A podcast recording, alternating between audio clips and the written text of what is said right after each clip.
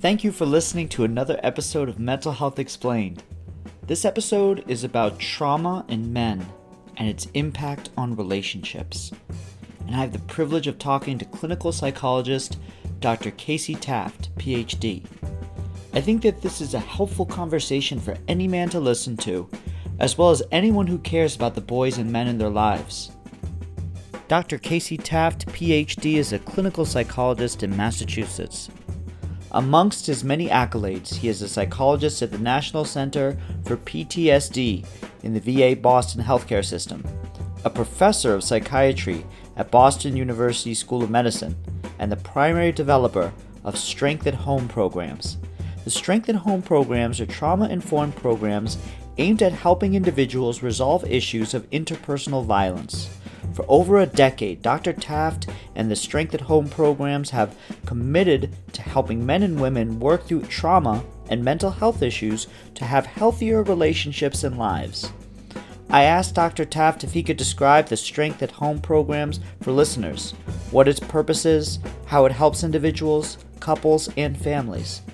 It is an effective program with a very important mission, and I want listeners to learn about it first and then, after his description, we're going to start the interview.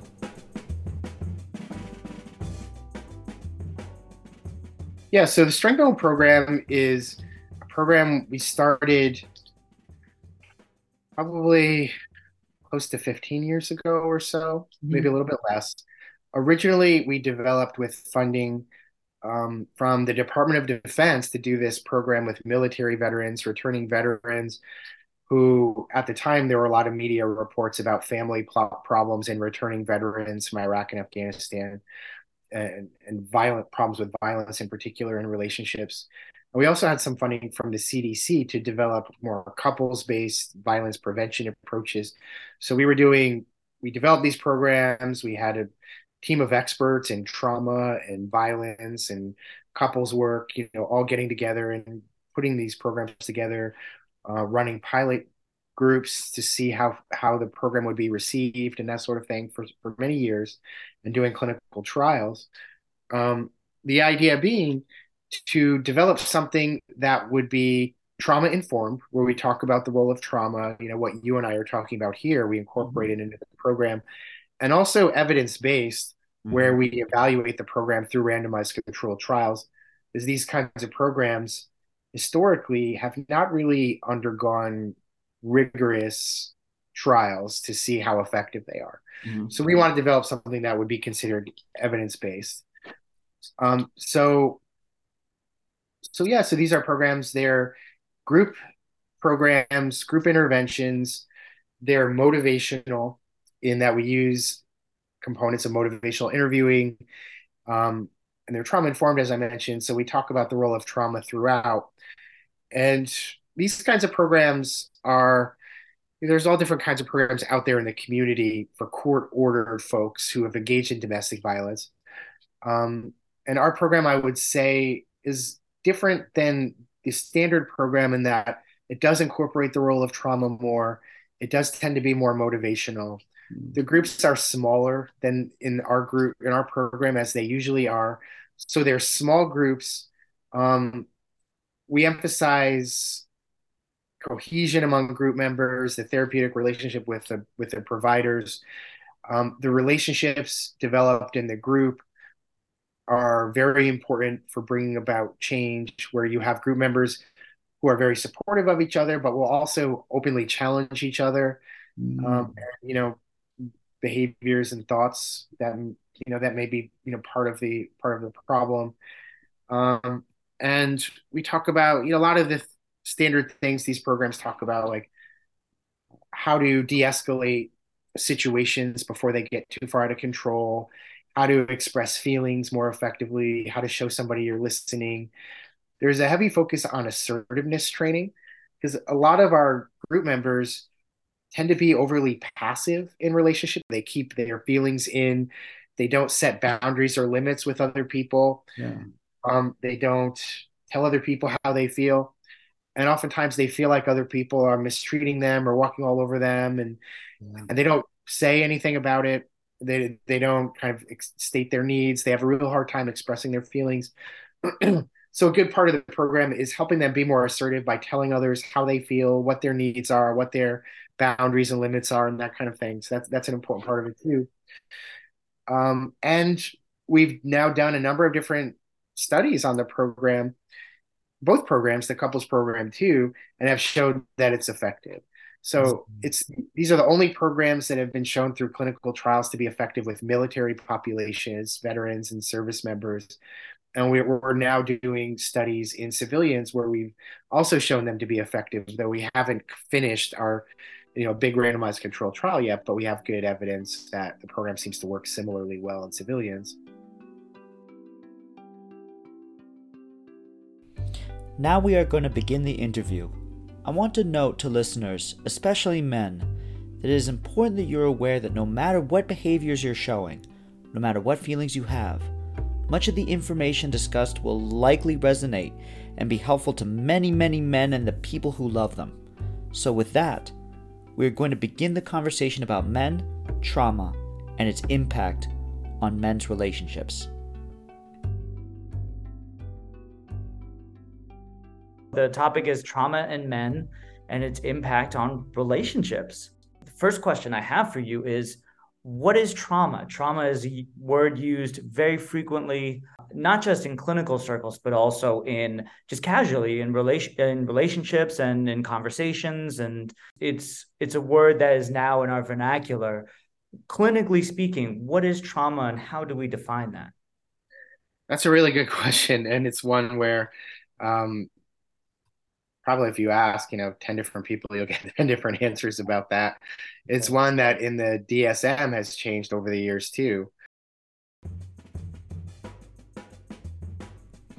The DSM is an abbreviation for the Diagnostic Statistics Manual, which is the manual psychologists and psychiatrists use to diagnose patients for treatment.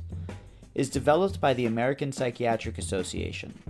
It provides guidelines for diagnosing mental health disorders, for your reference, there is a diagnosis in the DSM that Dr. Taft and I refer to many times in this episode. It is called post traumatic stress disorder, and it is commonly abbreviated as PTSD.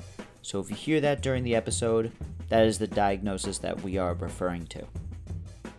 Now we're going to continue with the interview, where we talk about how that diagnosis has changed in the latest iteration of the DSM. You know, not everybody agrees with, with the way that it, it's changed. Like in the most recent iteration of it, it's changed in that it's included more um, secondary kind of trauma, like where you don't have to experience it directly, but if you hear it from another person, you're exposed to it in some way, mm-hmm. a, a negative event um, that's kind of outside of the normal human experience. Um, so generally speaking, though, trauma is something that again is outside of our normal range of experience and that um, we find difficult to fit into our our kind of schemas or thoughts about the world mm-hmm. and um, it's become so difficult to integrate that it causes some of the you know some problems that we might experience trauma related symptoms ptsd symptoms that sort of thing um, i i I usually define trauma a little more broadly than the DSM defines it, where I also think things like psychological abuse are traumatic, um, patterns of abuse, even if it's not physical violence, because the DSM emphasizes you know physical trauma and exposure to injury and death and that sort of thing. Yeah. But we know from the research literature on domestic violence that psychological abuse can be every bit as harmful uh, as physical abuse. In some cases, some research shows it to lead to more negative outcomes, including PTSD, mm-hmm. physical health problems, and other things. Mm-hmm. So, psychological abuse, you know, which is often involved, it happens alongside other forms of abuse and kind of, but tends to be more ubiquitous where the psychological abuse is just happening all the time. It's a, a larger pattern that completely surrounds the person um, that can cause really significant problems for them. Similarly, with childhood abuse, uh, neglect, you know, also is very harmful for kids, mm-hmm. you know, as as is abuse. So I I think you know the way that we think about I I think about trauma differently, partly because in the field that I'm in, I know some of these other you know non-physical forms of violence can be just as harmful. Um, some also would argue, and this is a more controversial area, but some also would argue that we should include uh, like racial trauma in our definitions of sure. trauma. You know, yeah. race discrimination that people experience. Yeah. That's not that's not in the DSM either. But some would argue that that is traumatic also and leads to similar outcomes as more obvious physical trauma. So that's something where you know there's opinions all over the place on that, and there's really no no lobby that I'm aware of that's trying to make that part of the DSM. But certainly, certainly, I would consider it trauma regardless. Absolutely. Um, so yeah, so it, it's it could be broadly defined or narrowly defined. I tend to view it a little more broadly, I think, than like the DSM would. Yeah. And then you mentioned with symptoms. So if a person experiences something in their life, how do they know if this is if this has resonated with them in a really harmful way, if this is traumatizing? What kind of symptoms do people experience when they are traumatized? Mm-hmm. Well, when I when I think of trauma related symptoms, I usually think of PTSD because that's you know the um, the most obvious example, and it's a trauma related disorder in the DSM now also.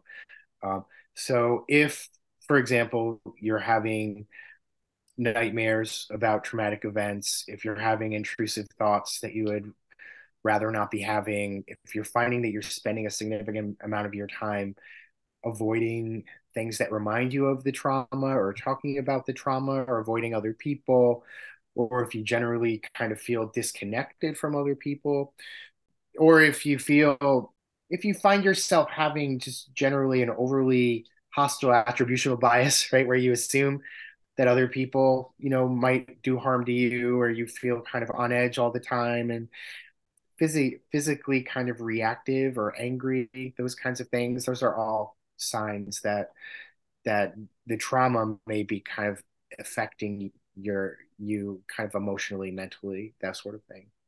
It sounds like it could impact people differently depending on the person. Yeah absolutely. And everybody it yeah it, it manifests differently. And some people are more resilient in the face of trauma. They don't experience problems and other people do. And for some people it might it, it might create problems for example with like trusting other people. For other people it might affect their self-esteem. For others it might they might develop kind of power and control kind of issues. Uh, it kind of depends on the nature of the trauma. Um, and probably you know a lot of other things too but it's different it's different for everybody and it doesn't necessarily you know need to lead to a diagnosis of PTSD, for example, to because mm-hmm. the person you know difficulties. Um, pretty much anybody who experiences trauma, it's going to affect the way you view the world in some way or another. Um, mm. but it's not necessarily diagnosable. But it's you know like all of us as human beings, you know, experience things in our life in our lives that change the way we view the world. That might you know where where you know sometimes we we grow from them and change in positive ways. Other times it creates kind of sensitivities, right? Yeah. Where we know like this is, you know, because of like what I experienced at this time, I know this is a sensitive topic for me, or I tend to be a little bit more reactive, you know, in these kinds of situations. So it's it's really different for for everybody. You mentioned resiliency factors, and you mentioned maybe things that I, when you said that, my mind turned to protect, almost protective factors, things that might help a person you know manage these uh, effects of of trauma or effects of uh, negative events. Do you know of any of the the factors that might help a person get through these tough times? Yeah, I think the the the one that is uh, probably come up more than any other one in research has been social support. Mm. You know, the more support we have from family members, peers, the more resilient we are in, in the face of trauma. So that's certainly that's certainly very important. And also I think, you know, the number of traumas we experience over the course of our lives for those, you know, many folks where, where after you experience one trauma, you maybe you have a higher likelihood to experience other forms of trauma. So for folks who experience multiple traumas, they're obviously at greater risk than others. Yeah. Um, yeah, and I and I think the nature of the trauma too, like if it involves direct, you know, if it involves somebody that we that we thought we could trust, for example, that mm. that is also you know uh, you know make makes it more challenging. So yeah, I mean, I, I think those are probably some just a handful of kind of important resilience or risk factors. I also wonder if if you I mean you kind of touched on this, but if you experience one significant event, a giant hurricane or a tidal wave or something like that, or some natural disaster, um, you think about the earthquake in Haiti or something like that, uh, versus somebody who experiences trauma on more of a daily basis or on more of a, a weekly basis, trusted mm-hmm. loved ones or trusted person. Um, I wonder if, and and you did mention this, the nature of it uh, mm-hmm. makes a difference. It does, yeah. Some of the early research on trauma in military veterans is pretty interesting. That um, forms of trauma, for example, in a combat zone, that were more like daily hassles that a certain military member was experiencing um, just challenges in like daily life, mm. stressors, and that sort of thing, was shown to be kind of as traumatic or as likely to lead to PTSD as like exposure to combat. So a lot of these things, if they're if we're experiencing them on a daily basis and they're really stressful for us and ongoing, that can be as harmful as as specific kind of discrete traumatic events. Yeah. So I think there is something to be said for yeah, if we're just kind of living in it and it and encountering these things daily, even if the severity isn't necessarily the same, it can still have a really major impact. And that again kind of goes back to the definition of trauma, you know, where the DSM is focusing more specifically on kind of life threatening kind of events. Yeah. But we know like the daily stressors and the, you know, kind of daily things we experience can also be, you know, very harmful too. Yeah. And I feel like we're going to get back on that because we're going to talk about issues in the home and issues you know with individuals who who not only have experienced trauma but who are in a family and in a relationship with people who who might be going through these symptoms and and have emotional dysregulation issues so i'm looking mm-hmm. forward to talking about that later i do have a thought though is that you know and this is you know transitioning into talking about men you know specifically one of the resilient when we were talking about resiliency factors one of the things that popped into my mind is i thought to myself how different must i i wonder how different it is for people who grew up in environments or in social conditions where they're taught about emotions they're taught to talk about emotions they're encouraged to form deep relationships they're they're shown that sharing and communicating issues and things that are hurtful uh, is not a problem. It's not an issue. That it's encouraged, right? Mm-hmm. All of those things I listed are actually pretty opposite of what we're taught as men in this society. so right. pretty unfortunate. So mm-hmm. I'm wondering, is there any literature? Ed, what are your thoughts about men in this society that experience these difficulties and the way that our society is is raises men you think it has an impact on the way that men respond to trauma. Right. Yeah it's interesting. As you were saying that i was thinking about my own groups that i run and yeah. mostly with men although i do i do run groups with women too. Um, mo- most mostly with folks who've been court ordered for a domestic violence incident and one of our sessions talks about this, where we're asking about the roots of folks' uh, anger expression style, how they learn to express anger and other emotions over the course of their lives. Yeah. So when we ask them this question, you know, how did your parents express anger? What did they teach you about how to deal with other feelings like fear, sadness, anxiety, helplessness, etc. Um, almost invariably the group will say I was taught to either keep in my feelings, to kind of suck it up, you know, to be a man, you don't talk about your feelings, right? Because you don't want to make yourself vulnerable to other people. If other people think you're weak, they'll take advantage of you.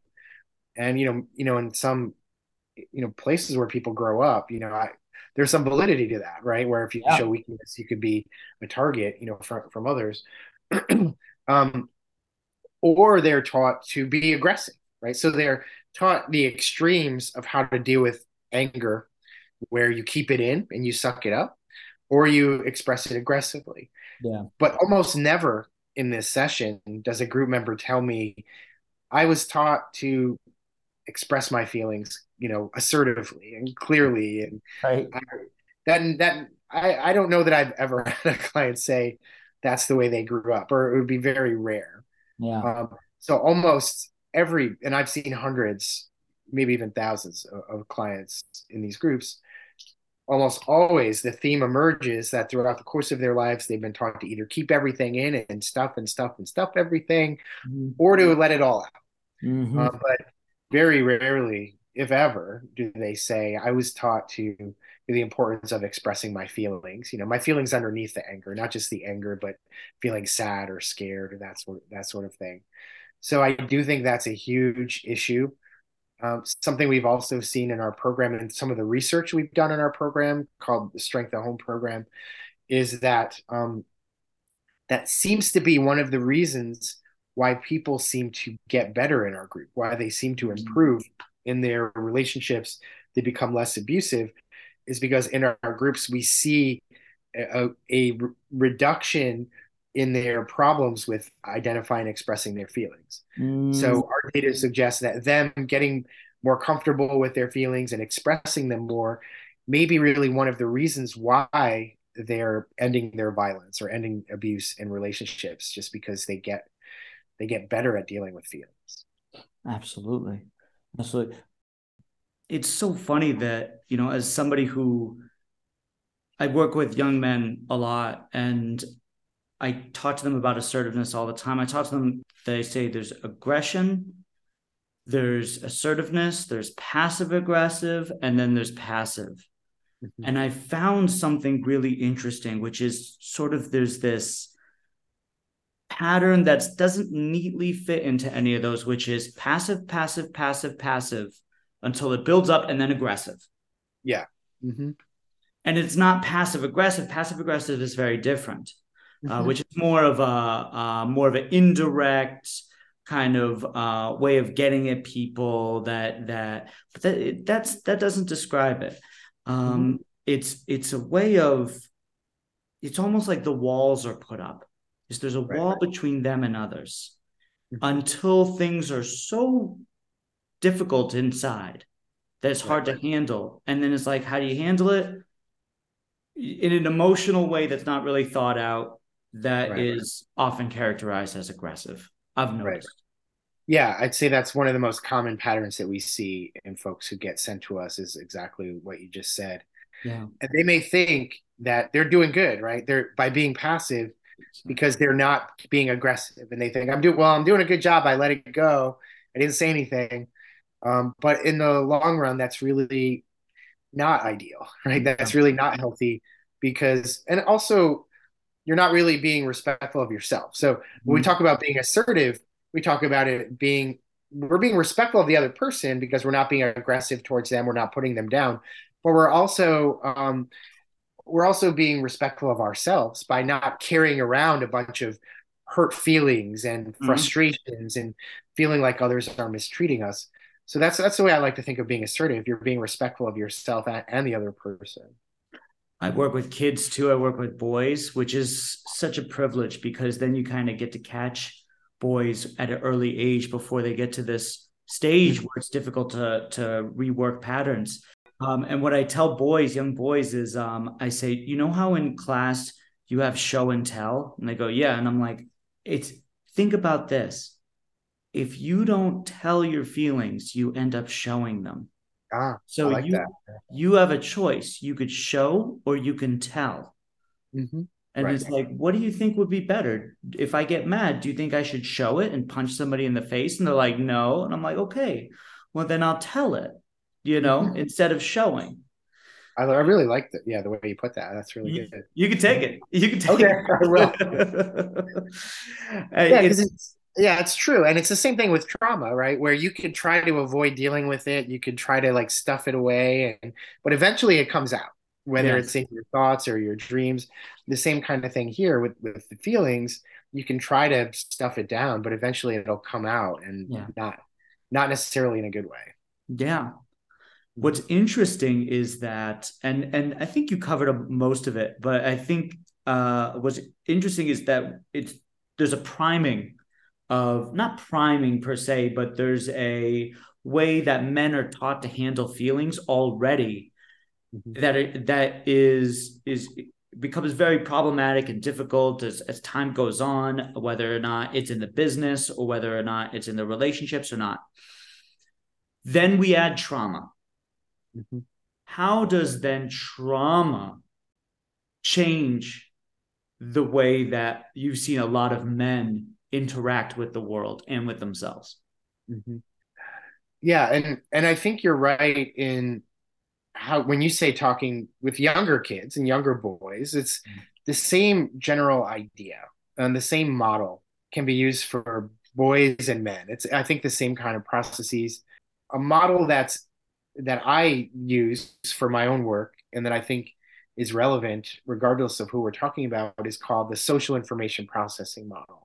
Okay. And the idea there is that we take in our social world through a series of stages and we respond to our our environment through a series of stages. And the first stage is um, in, where you're decoding the situation. So you're trying to determine other people's intentions, you know, and trying to figure out what's going on in a situation. And in children, there's been a lot of research on this. Uh, Ken Dodge is one of the leading research, uh, researchers, researchers on this. That when kids experience violence growing up, when they experience trauma, they're more likely to assume the worst in other people, including their peers. Yeah. So when they go to school, they're more likely to act out and have problems with aggression and violence um, because they are, make more negative assumptions about their peers right? They assume their peers aren't on their side or are out to get them and that kind of thing. And this is a model that was developed for children, but now we're applying this same model to adults because it's the same thing. Mm. So we're the folks that we work with, uh, if they've experienced trauma and violence, are more likely to have overly hostile interpretations and attributions about the world, where they assume that other people aren't on their side. They assume that their partners are trying to push their buttons or or out to get them or are cheating on them or you know whatever the case may be. And of course when you make these kind of negative assumptions about other people uh, it's you're to be more likely to respond more you know aggressively to situations. And often that's when you know controlling coercive kind of behaviors come in too. If you think your partner isn't on your side or is out to get you or is going to do something to hurt you um, they're more likely to then try to keep them closer or control them or you know engage in you know emotional abuse physical abuse and, and that sort of thing. Um, so that's that's one kind of important way that, yeah. that i think trauma can contribute to that. But also through some of these core issues that we were talking about a little bit earlier. So if we experience trauma it's going to make it harder for us to trust other people mm. especially if somebody's betrayed us or yeah. abused us growing up or otherwise. Um, it can affect how we feel about ourselves. Well, we know, you know, obviously when people experience abuse and trauma, it affects their ideas, you know, of self worth and that kind of thing. And we know that self esteem, low self esteem, leads to problems in relationships too, for all kinds of reasons, and uh, can lead to power and control kind of struggles. We feel powerless when we experience trauma. Some people kind of accommodate for that by controlling those closest to them. Yeah. So there's all different kind of ways that trauma can play out and increase risk for for abuse. I mean, that's it. That's some of the ways, but um, I can imagine it to be this cycle, and I'm I'm wondering if this is this is so. I can imagine it being this cycle of experiencing these symptoms, things being out of control, and then feeling ashamed about oneself that they're experiencing the symptoms in the first place and that their environment is getting worse because of these symptoms. Mm-hmm. You know, it's sort of like the shame of, oh, why am I doing this? Or why is this happening to me? Or I'm not, I'm not strong enough to get over it. I'm noticing yeah. my wife is acting differently. It's be is it because of me? And you know, all of these effects of experiencing these symptoms. Mm-hmm. Yeah, yeah, absolutely. There was a, a, a theorist many years ago who described aggression as a manifestation of shame. That shame mm-hmm. and aggression are really closely kind of related to each other. And that when we experience shame, for some people, it's those feelings are so aversive. I mean, shame is such an aversive emotion for people to feel yeah. that they often, and it, you know, it's often connected with a lot of other negative feelings and you know thoughts about ourselves. That's so aversive that sometimes folks almost project project that outward rather than really uh, experiencing those feelings and working through it and understanding it they project it outwards in the form of aggression yeah. uh, so they'll argue that that shame is directly tied to aggression the more shame we feel the more aggressive folks tend to be um, and it's certainly something that i have heard in in the sessions that i've done where i'll have group members say you know, I grew up in an abusive home. My father was abusive to my mother. And I always told myself I was going to be different than that, you know, and and here I am having some of these problems myself, getting court ordered to, you know, do this kind of counseling. Yeah. Um, and I feel, you know, I feel a lot of guilt and shame for that. I feel I feel guilt or shame for what I did. And I think without without them really working through that and talking about it, I think it can it can be kind of a cycle where it contributes to their you know problematic behavior in the relationship which leads to more shame yeah. and and it kind of yeah it could be a cycle there unless you give them a way to openly talk about it so that's actually a question that I'll ask our group members from time to time you know especially if they're showing a lot of denial and minimization of abusive behavior they might be engaging in in the relationship, I, I might ask them, what makes it hard to talk about this stuff? Like, what makes it hard to talk about what you've done in the relationship? What makes it hard to talk about abusive behavior in relationships? If you can get them to say, you know, my my father was abusive, and I never wanted to be like that. I never wanted to be like my father, and he, here I am doing the same things, and I I feel really bad about that. I feel a lot of shame for what I did. I feel shame for hurting, you know, my my partner, my wife, my husband, etc. Um, yeah. That those are important conversations to have with, in the therapy context. It's so it's so deep. It's so deep, and I imagine there's going to be a lot of men that listen to this that are this really deeply resonates with them, and and it's hard to it's it's sometimes hard to even hear it, hear it, and then feel that resonation of of or heal and to feel those emotions when it resonates with you. As we're having this conversation, I want to point out to listeners that oftentimes we talk about trauma manifesting as outward aggression. So many men, though, hold back from having their trauma impact other people. I've noticed that many of these men then turn all of their pain against themselves. Perfectionism, self shaming, self destructive behaviors, and a lingering feeling of not being good enough all exemplify this. You might be listening to this and say, I've experienced so much, but I do my best to treat other people well. And I ask you this how do you treat yourself? In your thoughts, in your perceptions of yourself, how you act? How is your relationship with yourself? As we head into the next section, which is about steps that men can take, I want you to consider this and not just think that trauma manifests itself as outward aggression. That aggression can easily turn inward. But then it doesn't just impact us individually, it affects our relationships as well.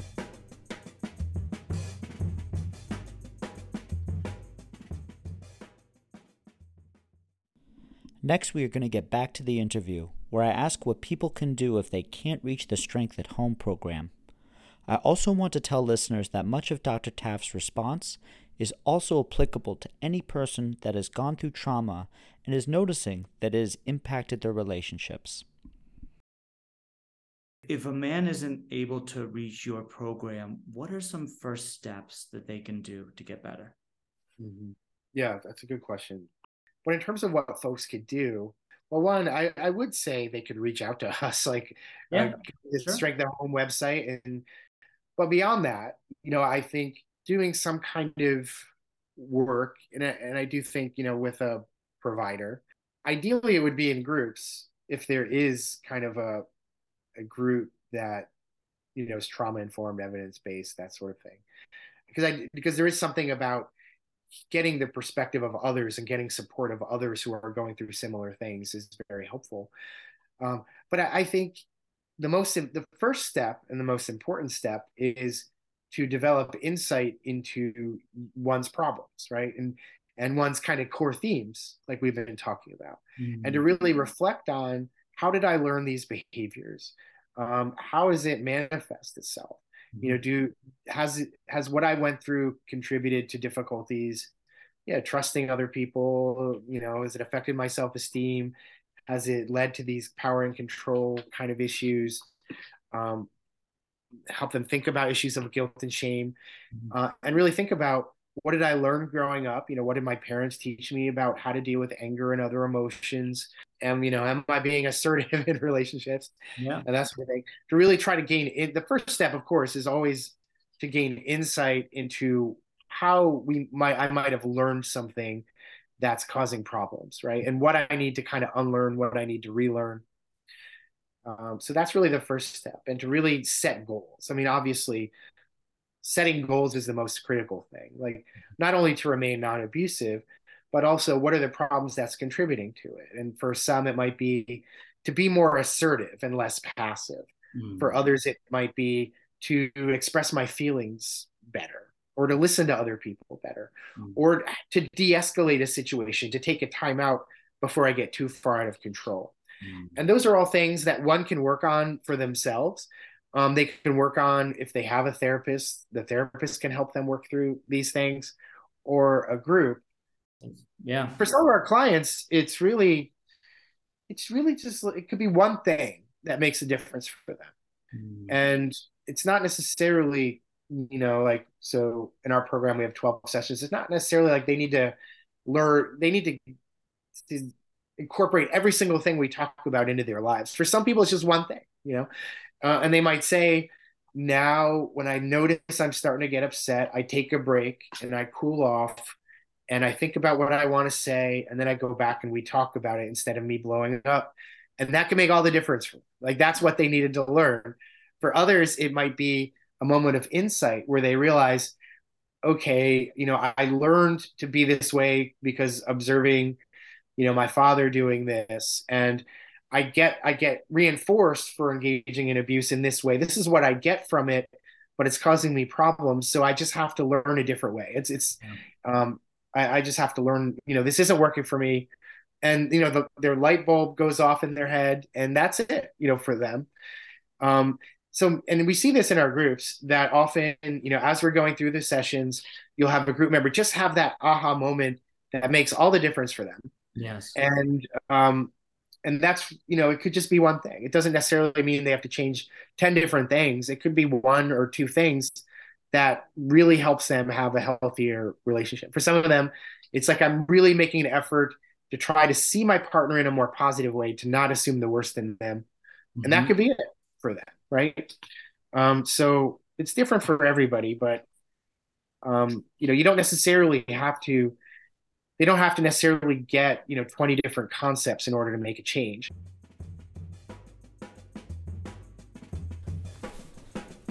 It's hard for most men to seek help. Feelings of shame and embarrassment or feeling doubts in what mental health help can will do or can do might make anyone hesitant to reach out.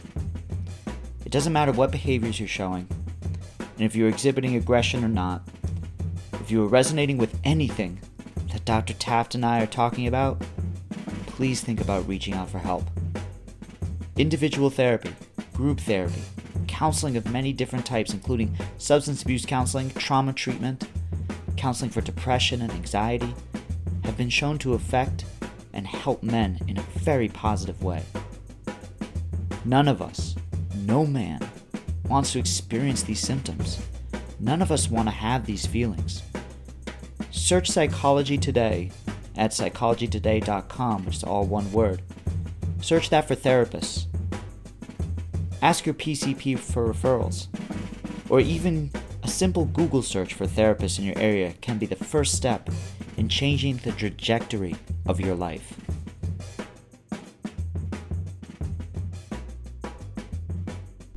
Next, I'm going to ask a question to Dr. Taft about something I think is absolutely critical. You know, we've talked about abuse during this conversation. I don't think it would be just of me to not ask the following question for listeners who are concerned about the behaviors that might be happening in their home. I want to phrase this in a really good way. I am really aware of how um, concerning, uncomfortable, and and really scary it can be for people in the family mm-hmm. uh, that are that are not the men, the, the women in the family, the kids in the family. You, you're actively you you and your program are really doing great work and actively trying to help men become better men um, men become more healthy, become more safe. Mm-hmm. What are the resources for the women in the families and the partners in the families? It could be the uh, a spouse that's a man. It could be it could be whatever. Right. What are the resources? Yeah, of course, you know why we do this work is to help the families, right? Yeah. yeah. Not only do we want to help men improve their lives, but we also want to make sure nobody experiences abuse, right? That ultimately, um, this is to end violence, you know, to the benefit of those who may have been experiencing um, the abuse.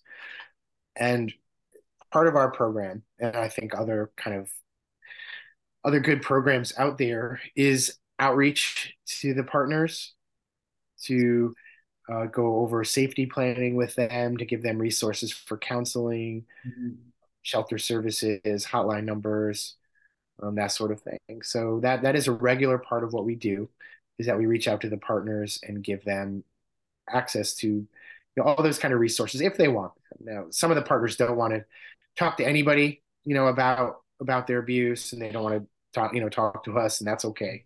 Um, but we try. We try to reach them before and after the program. Um, so there are there are you know of course you know a lot of resources out there for those who are experiencing violence um, that we try to make help make them aware of. It makes sense. It's, it sounds like from what you said, you know, hotlines are out there. Of course, the the law enforcement is there to help.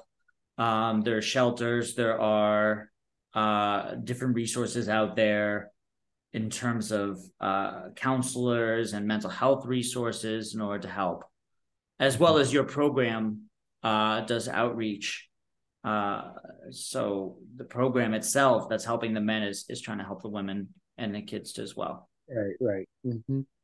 Yeah. Now some some areas have more resources than others, so. Um, but I'd say a good place to start would be to call the domestic violence hotline. Okay. It's a good place to start to ask about resources in in one's local area, you know, to get help.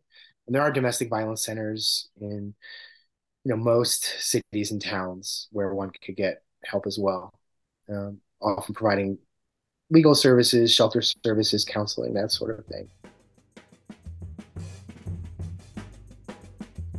I wanted to discuss two points regarding this topic. During this episode at times we refer to re- relationships as just women and men. Of course it extends to same-sex couples and all lgbtq relationships as well as all relationships. Any individual and any member of a family who is concerned about violent behavior can reach out for help. Second is I want to give listeners some resources if they are seeking help with domestic violence. The number for the National Domestic Violence Hotline is 800 799 7233. Again, that's 800 799 7233. Also, to find domestic violence centers, you can go to the website domesticshelters.org. And within Massachusetts, the mass.gov website has a page called List of Domestic Violence Services by Massachusetts County. Lastly, and I'm going to say this at the end too, the Strength at Home program is a resource for you, and its website is strengthathome.org, all one word.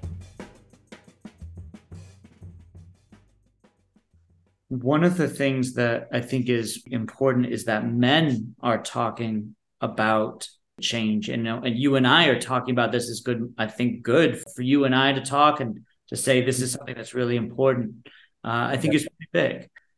So, is there anything else? I, I, I, I, first of all, thank you for your time. No, this is fun. It's it's nice to you know have somebody to talk about this stuff with. It's not something that, that we often get the chance to do. So it's yeah, it was really good talking to you. Thank you so much to Dr. Casey Taft for having this conversation that I think is going to help out a lot of people. Once again, to reach him and his program Strength at Home, go to strengthathome.org. That's all one word. As always, blessings and thank you so much for listening.